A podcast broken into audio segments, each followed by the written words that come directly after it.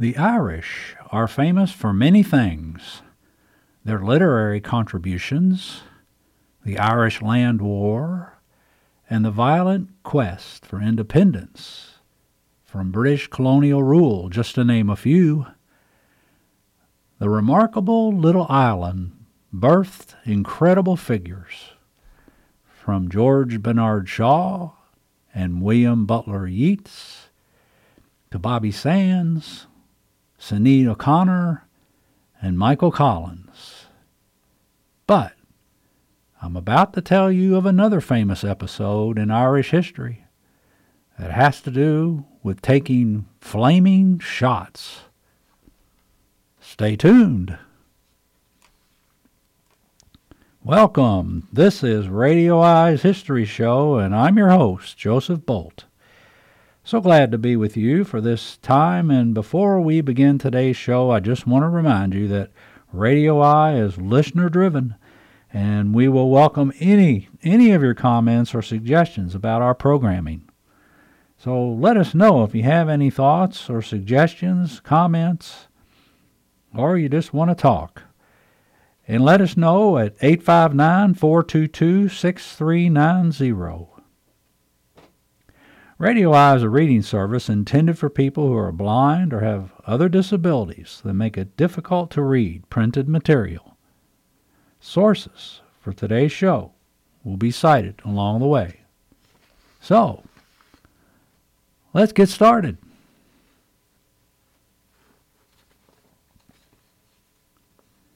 Of all the fires that Dublin, Ireland has seen, the great whiskey fire of Dublin stands as one of the worst. Along with other food related disasters in history, like Boston's 1919 molasses flood and the 1878 Minneapolis flour mill explosion, this whiskey fire serves as a reminder of the dangers posed by the production of foods and drink that we take for granted. According to the Irish Times, the Great Whiskey Fire disaster occurred on June the 18th, 1875, at Malone's bonded storehouse in Dublin, where more than 5,000 barrels of whiskey and spirits were stored in various stages of aging. The storehouse was located in an area known as the Liberties,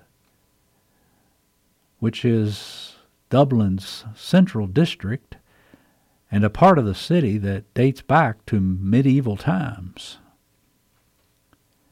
In the 19th century, the Liberties was home to many large brewers and distilleries like Guinness and Jameson as well as pubs and other businesses, tenement houses for the working class and poor, and outdoor pens of animals like horses and pigs. While experts don't know exactly how this fire started, the inherent risk of distilling whiskey set the stage for disaster. Firefighter Insider says that bottled whiskey meant for retail is less flammable because it gets diluted down to a lower alcohol content. Whiskey in cask is undiluted, high proof, and highly combustible. According to the National Fire Protection Association Journal, volatile alcohol vapors and high temperatures from distillation equipment additionally create conditions where explosions and fire can occur. The first reports of a fire at the warehouse came at about 8 p.m. that night. The fire spread rapidly as flames reached the wooden cask holding the liquor, they burst open sending a burning river of whiskey flowing through the streets like lava. The flaming whiskey quickly ignited buildings, forcing people to abandon their homes in a frenzied panic. In one case, mourners scrambled to move a corpse to safety as flames engulfed one building where a wake took place that evening. The blazing booze caught fire to everything it touched, spreading flames so quickly it was impossible to do anything but run, or, in some cases, try to capture the precious liquid before it went to waste. In this poor part of 19th century Dublin, it wasn't uncommon to have farm animals living either inside or outside these tenements. Well, as a result, panic ridden animals ran through the streets and only added to the mayhem of lava like whiskey running alongside them. Locals tried to douse the flames with water, but the burning whiskey just floated to the surface. The Dublin Fire Brigade arrived and under the leadership of Captain James Robert Ingram, who had been a fire officer in the New York City Fire Department and was renowned for his unconventional strategies to control fires. On one occasion, he had ordered his men to resist putting out a fire on a blazing ship in Dublin harbor and asked the Navy to sink it instead. Ingram knew that to pour water on this particular fire would be disastrous, as the whiskey would float on top of it like petrol and spread the fire throughout the city.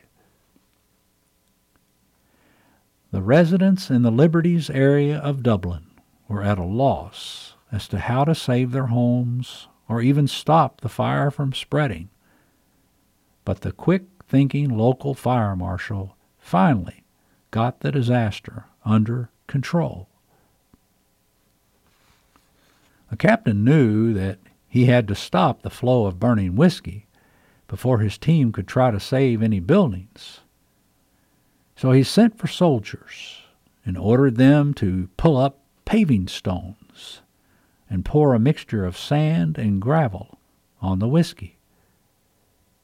But despite the valiant efforts of everyone involved, the whiskey soaked through the materials. Ingram's next idea was unusual, to say the least. It was also smelly and incredibly effective.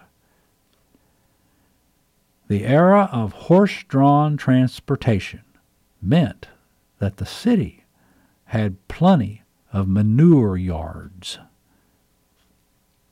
Well, Ingram ordered the manure to be brought to the Liberties by the cartload and shoveled it back onto the streets from where it had once come from, all the while gathering the manure together to build dams and coat the streets.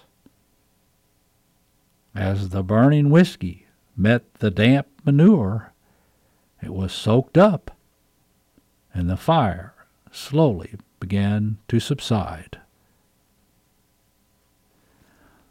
Although contained, the flaming deluge seemed certain to hit both the Coombe Maternity Hospital and the Carmelite Convention, or rather convent, on Ormond Street, until a kindly wind turned the tide away, which of course delighted the nuns who reportedly offered up thanks for a miracle. While considerable structural damage occurred, Miraculously, not one person died in the flames or from smoke inhalation. However, the whiskey fire did have victims. As the city burned, crowds gathered around the edges of the flaming booze river and attempted to capture free drinks in pots, pans, hats, and boots. Onlooker, onlookers didn't realize the toxic strength of the undiluted alcohol, and the 13 people who died in the Great Whiskey Fire all perished from alcohol poisoning. Hundreds more were treated for poisoning in local hospitals, with several going blind and suffering brain damage. The Illustrated London Times noted that, quote, crowds of people assembled and took off their hats and their boots, their own shoes to collect the whiskey, which ran in streams along the streets. Four persons have died in the hospital from the effects of drinking the whiskey, which was burning hot as it flowed two corn porters named Healy and McNulty were found in a lake off Cork Street, lying insensible with their boots off, which they had evidently used to collect the liquor. There are many other persons in the hospital who are suffering from the same cause. Two boys are reported to be dying and it is feared that other deaths will follow. End quote. In yet another case, William Smith, one of the victims of the 1875 incident, was only 21 years old when he died. According to the Irish Times, the unmarried laborer and his friend John McGrain met on Bow Street around 10 p.m. when they heard about a terrifying fire enveloping the Liberties. Naturally, the curious young friends thought it worth a look. Well, when Smith and McGrain arrived, the stream of booze was two feet wide and six inches deep and was over 400 meters down one side of Mill Street. McGrain seemed to have gotten away with his life, although Smith was one of the unlucky baker's dozen who died.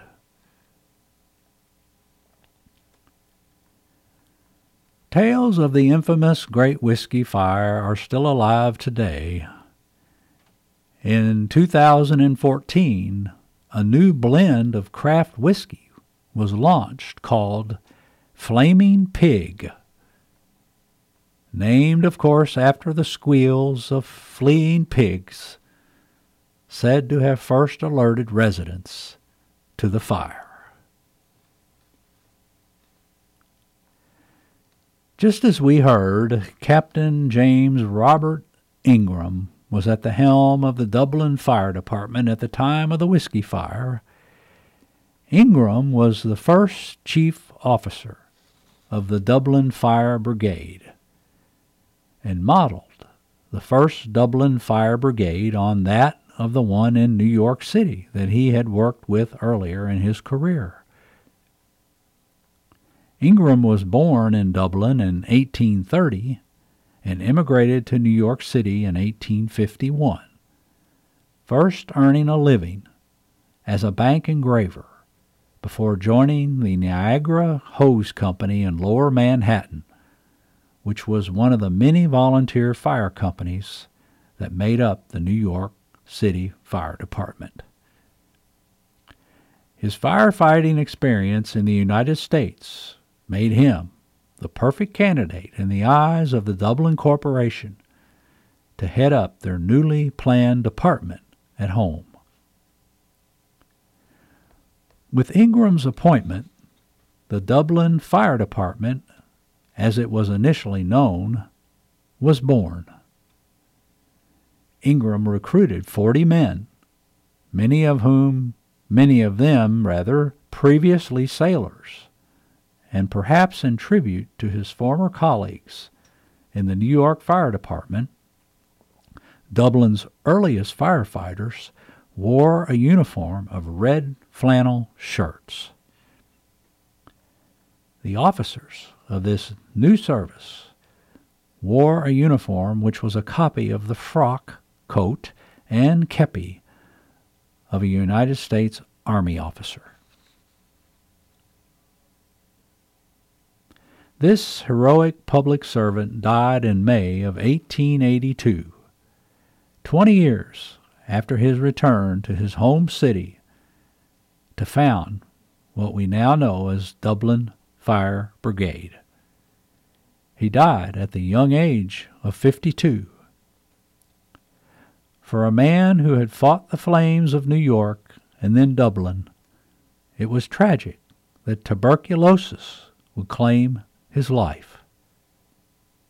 This shocking fact has now become clear through a recently discovered report from Captain Thomas Purcell,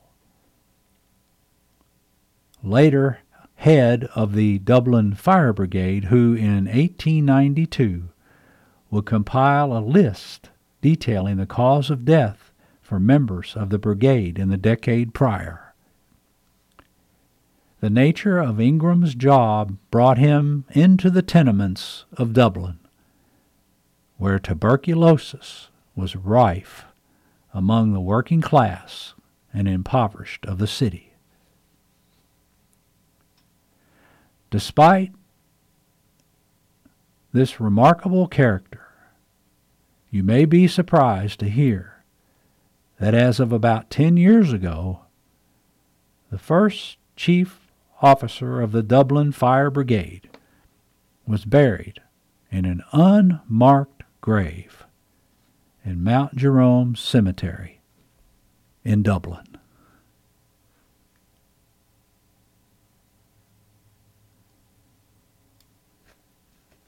Sources for this story came from the website rareirishstuff.com, an article entitled The Great Whiskey Fire of Dublin, 1875, by Rare Admin, written in November 2020, and the website mashed.com, the shocking story behind the Great Whiskey Fire of Dublin, written by Nancy Mock in August of 2021. And allthat'sinteresting.com, an article entitled When Burning Whiskey Flooded Dublin Streets. Thirteen died drinking flaming whiskey out of their boots. Written by Marco Margaritoff in May of 2020. And comehere2me.com. The remarkable and forgotten Captain James Robert Ingram by Donal, written in May 2012. This next article I'd like to share with you comes from the website history.com and is entitled Amid the 1918 Pandemic bootleg whiskey became a respectable medicine. And this was written by Greg Daugherty in April of 2020.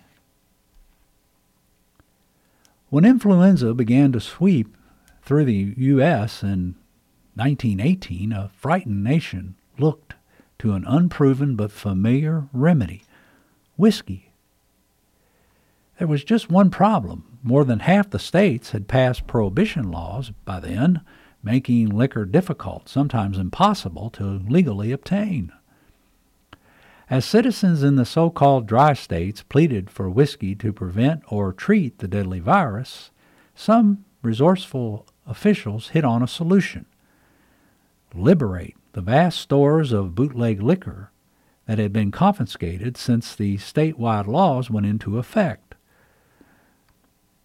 While some of that contraband had simply been poured down the sewers, much of it remained locked away as evidence, or perhaps with an eye toward eventual repeal.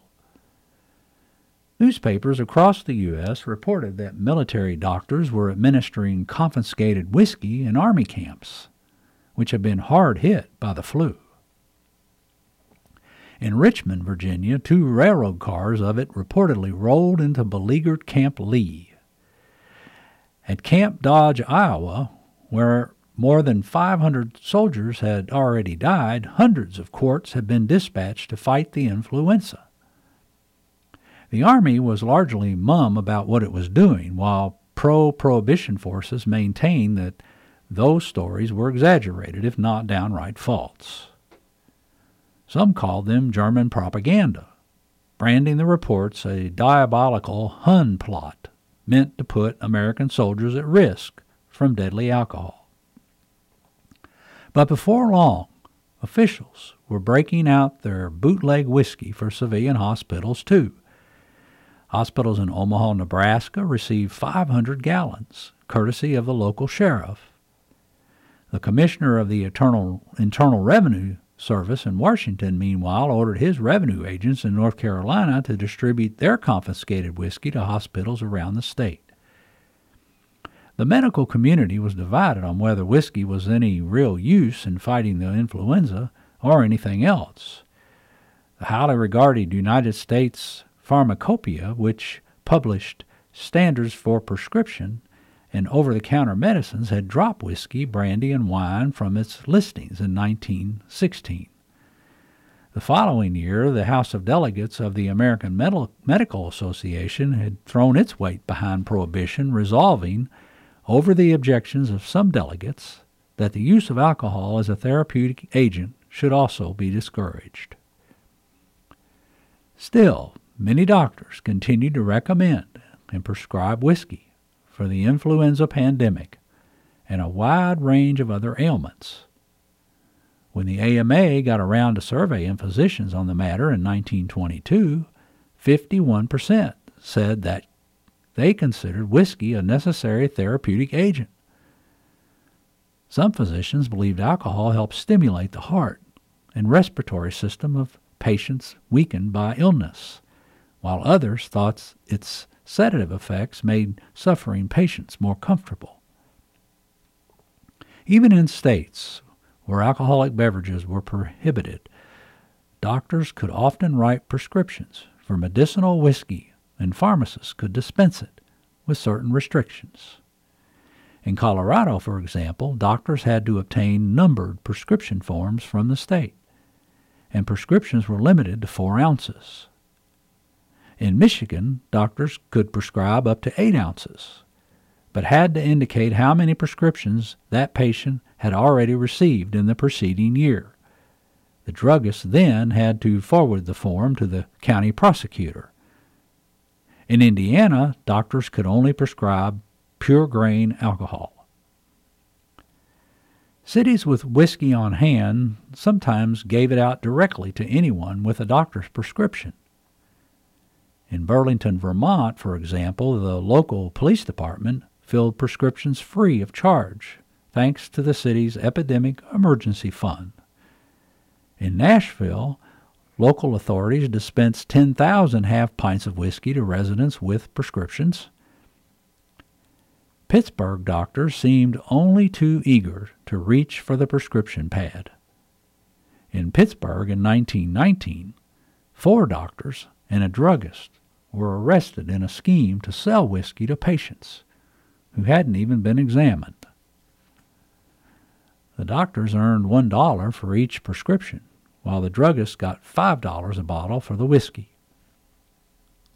The scheme was so successful, newspaper reports said, that local bootleggers had been forced to cut their prices in order to compete.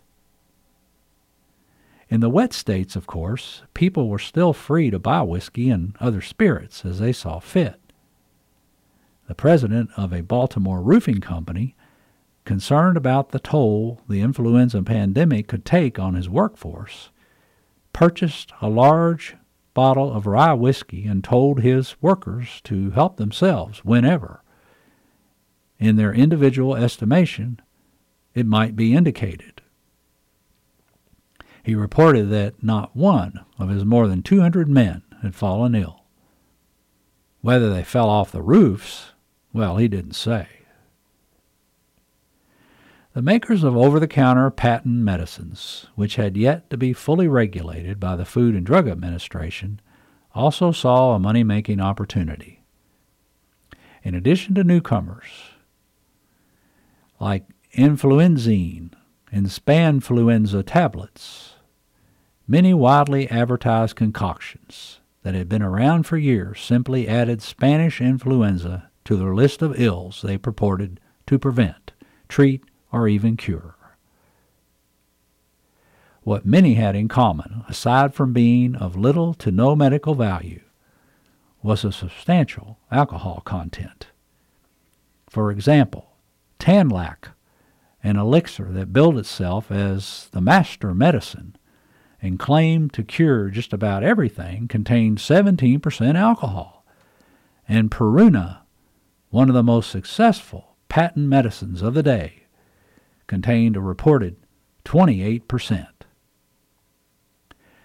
Meanwhile, pro prohibition forces were reportedly becoming concerned. Would all the news about whiskey's supposed medicinal benefit derail to push the to ratify the 18th Amendment and make prohibition the law of the land? They needn't have worried. The amendment had all the states' votes it needed by January 16, 1919, and went into effect a year later. Not everyone was pleased by that outcome, to say the least. One soldier on a troop ship, returning from the war in 1919, spoke for a lot of his comrades when he interrupted a former government official who was giving the men a patriotic speech. Yes, we fought for democracy, the soldier reportedly shouted, but all we got was Spanish influenza and prohibition. And finally, one last little fact about whiskey. Did you know that approximately 2% of whiskey gradually evaporates through the barrels each year? And this is famously known as the angel's share.